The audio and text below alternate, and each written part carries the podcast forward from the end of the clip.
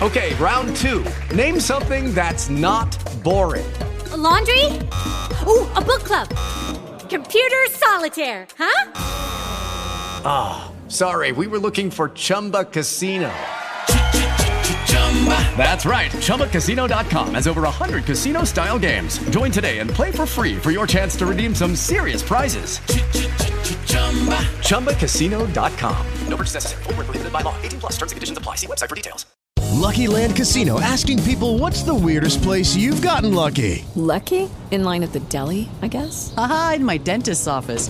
More than once, actually. Do I have to say? Yes, you do. In the car before my kids' PTA meeting. Really? Yes. Excuse me, what's the weirdest place you've gotten lucky? I never win and tell. Well, there you have it. You can get lucky anywhere playing at LuckyLandSlots.com. Play for free right now. Are you feeling lucky? No purchase necessary. Void where prohibited by law. 18 plus. Terms and conditions apply. See website for details.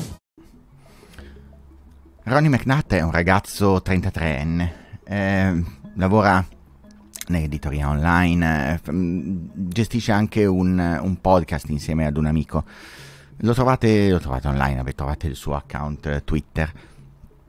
Il, eh, è tornato dal, dall'Iraq e non l'ha gestita bene. Dicono tutti che è tornato dall'Iraq è una persona diversa, soffre di disturbo da stress post-traumatico, PSTD, quello di cui soffrono spesso i militari eh, il 31 agosto, eh, mentre è in ufficio insieme ai colleghi, Ronnie fa partire una diretta su Facebook. In questa diretta dicono che sia un po' alticcio.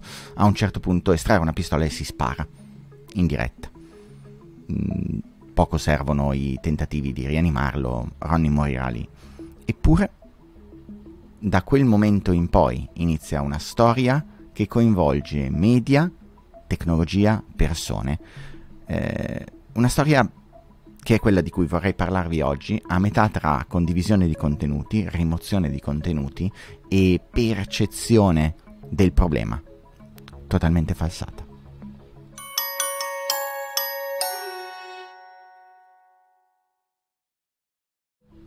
Ciao Internet, scusate l'introduzione un po' alla Lucarelli, ma volevo togliere la parte della tragedia della persona per concentrarmi su eh, i fatti e la narrazione a posteriori.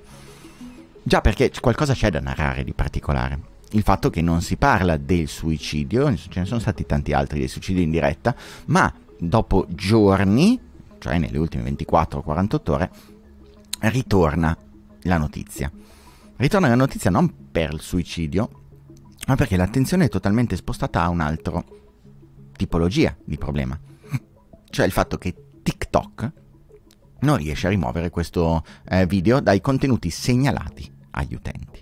Non è il video il problema, non è il suicidio il problema, il problema è che TikTok non riesce a bloccare il fatto che gli utenti continuano a condividere questo contenuto e che finisce nella home page. Perché proprio TikTok? Perché le altre piattaforme non lo stanno condividendo? No, è partito da Facebook, come vedremo dopo, per ora è rimasto online, è passato su Twitter, ancora lo trovate su Twitter, ma TikTok fa più paura. Fa paura perché espone questo tipo di contenuto a una serie di ragazzini, fa paura perché lo mostra come contenuto principale nei raccomandati. Fa paura anche perché probabilmente TikTok è un po' l'argomento del momento tra acquisizioni, eccetera, e quindi il problema si sposta, l'attenzione si sposta non tanto a che cosa è successo, ma al fatto che è successo proprio su TikTok.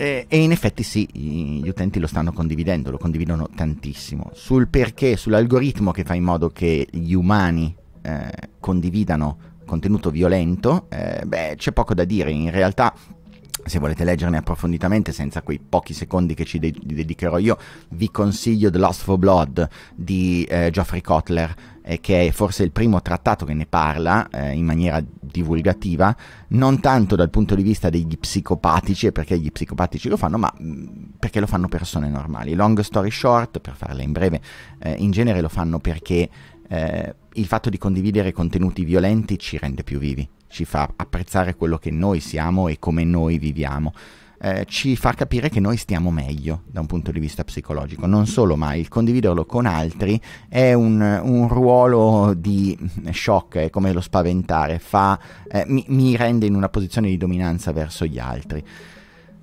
Tutte cose che conosciamo da, da, anni, se volete andarvelo a vedere vi lascio in linkografia tutti i link, compreso il link al libro, ma non è tanto quello la, la cosa particolare, la cosa particolare è come viene condiviso, già perché dopo un po' eh, Twitter si anima, eh, come tante altre cose, inizia a mandare gli screenshot dicendo attenzione queste sono le immagini, se vedete un filmato che parte così toglietelo, perché se vedete quest'uomo nel filmato sta per compiere un suicidio e non volete guardarlo e la rete però si ingegna. Poche ore dopo, infatti, eh, un, una mamma scrive mia figlia l'ha vista, l'ha, l'ha tenuta sveglia tutta la notte e nella versione editata è quel, cioè lei ha visto una versione diversa, ha visto la versione che inizia con i gattini. Già perché il, um, le persone iniziano a modificare questo contenuto e lo modificano mettendo davanti altri contenuti, quelli di influencer, quelli di altre persone,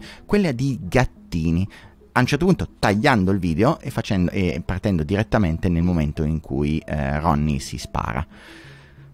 Eh, le persone sono cattive, no, l'abbiamo visto prima, le persone vogliono scioccare e, e più o meno funziona. La cosa ancora mm, particolare che mi fa riflettere è che il discorso non si sposta su eh, va, tutte le piattaforme, solo per il tutto, solo per TikTok. Eppure eh, Tom Clare ancora ci racconta come la, eh, un amico della vittima che era lì con lui, con lui dice che mh, mm, mentre Ronnie era ancora vivo hanno segnalato il contenuto a Facebook, eh, vedendo che era in live, eh, cosa che faceva piuttosto spesso, quindi anche loro lo seguivano. Mentre Facebook ha detto che quel contenuto non violava gli standard. Ancora una volta gli errori di moderazione di Facebook, eh, enormi, devastanti, mm, dati anche e soprattutto secondo me dal volume enorme di contenuti che devono eh, gestire, ha fatto in modo che eh, il contenuto rimanesse online per ore, rimanendo online per ore venisse salvato, riproposto su Twitter, riproposto su Facebook, riproposto bla bla bla. Mentre però Facebook eh, sappiamo, mm, e tra l'altro noi lo sappiamo bene perché mh, mm, facendo proprietà intellettuali da un lato e aiutando le vittime di revenge dall'altro a rimuovere i contenuti, ha una possibilità di fare fingerprinting, cioè di creare una firma digitale che eh, viene utilizzata per rimuovere quel contenuto in tutte le accezioni eh, da tutta la piattaforma, l'hanno usato anche per i contenuti terroristici. Lo stesso teoricamente dovrebbe avere Twitter, ma non sta funzionando. Nel caso in cui ce l'abbiano, non è attivato adesso. Pare che la stessa cosa paradossalmente non l'abbia TikTok. Ed è un po' particolare perché TikTok invece è diventato famoso per essere la, la, la parte di. Ehm, la parte di proporre contenuti eh, anche contenuti di, mh, mm, similari, quindi contenuti legati ai gusti. Quindi in teoria l'intelligenza artificiale classifica i contenuti eh, e li riesce a trovare abbastanza bene da poterti eh, poi eh, proporre contenuti similari. Quindi questa cosa fa un po' impressione. Certo è che il problema esiste, esiste soprattutto per l'utenza che TikTok ha, che è fatta principalmente di ragazzini e questa cosa ovviamente eh, fa paura, fa paura molto, fa paura ai genitori, fa paura agli investitori, probabilmente che su TikTok qualcosa devono anche investirci adesso. Fa paura in un ambito più globale di social media in cui la perdita di controllo inizia a diventare palese e il fatto che anche le piattaforme non riescano a fare policing in maniera normale, beh, fa paura tanto. Tutto qui, e voi? Cosa mi raccontate? L'avevate trovato? L'avete visto? Mm, cosa ne pensate? Avete mai visto contenuto di quel tipo online? Raccontatemelo qui sotto. Sono curioso di sentire la vostra opinione e se il video vi è piaciuto condividetelo, fate like o, eh, o iscrivetevi al canale. Io sono Matteo Flora e tutti i giorni vi parlo di algoritmi e regole che governano macchine ed umani con Ciao Internet mi trovate su podcast, YouTube, Facebook, ma anche con la newsletter e Telegram trovate tutti gli indirizzi a matteoflora.com e come sempre anche questa volta